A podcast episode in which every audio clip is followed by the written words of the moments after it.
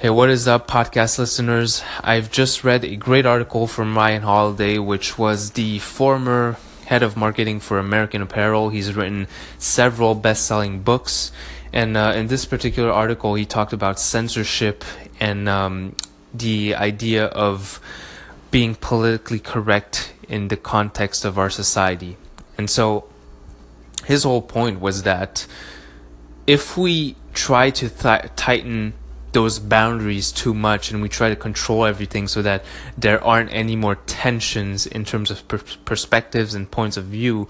What's going to happen is that we're going to lose individual thoughts and when that happens we're going to lose our freedom basically because at the end at the end of the day if you don't even have the freedom to think your own thoughts uh, who are you really as an individual? So uh, obviously that has a lot of controversy because you don't want the people thinking extreme thoughts on the one end, but you also don't want everybody to confine into a strict system where everybody thinks the same things.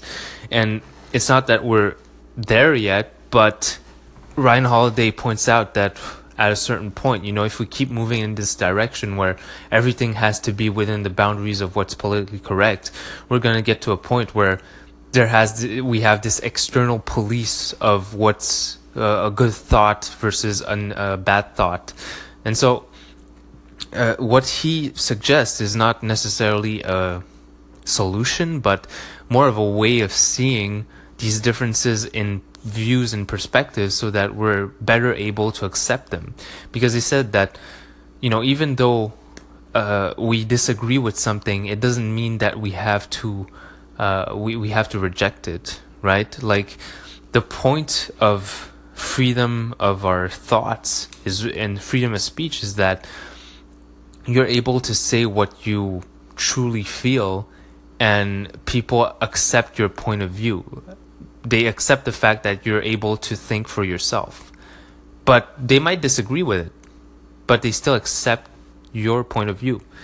And that's a big difference. I think you know it, it, it doesn't really necess- it doesn't really come down to black and white where I disagree therefore I am right versus you you I agreeing with you therefore you are right and we are right. But it's more in the sense that you you have to be willing to accept other people's point of view.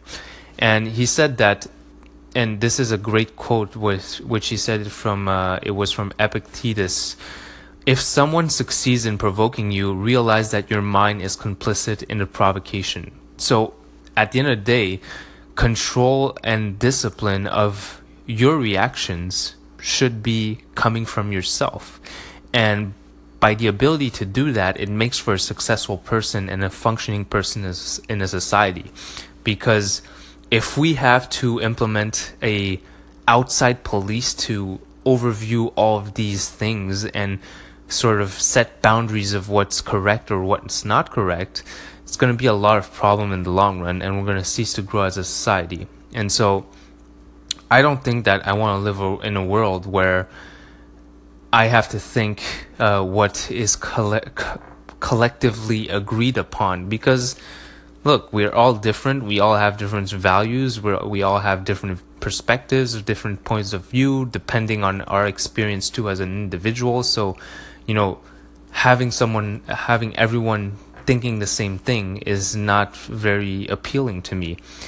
And so I think, you know, at the end of the day, it doesn't, it, it's not necessarily a, a question of who's right or wrong. It's just a question of accepting other people's perspectives.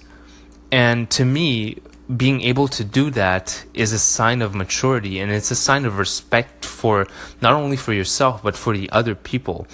The the the idea that you can think your own thoughts and they can and we can live collectively together and respect each other for that that's a true sign of maturity in the long run. And so i do hope we get to that point.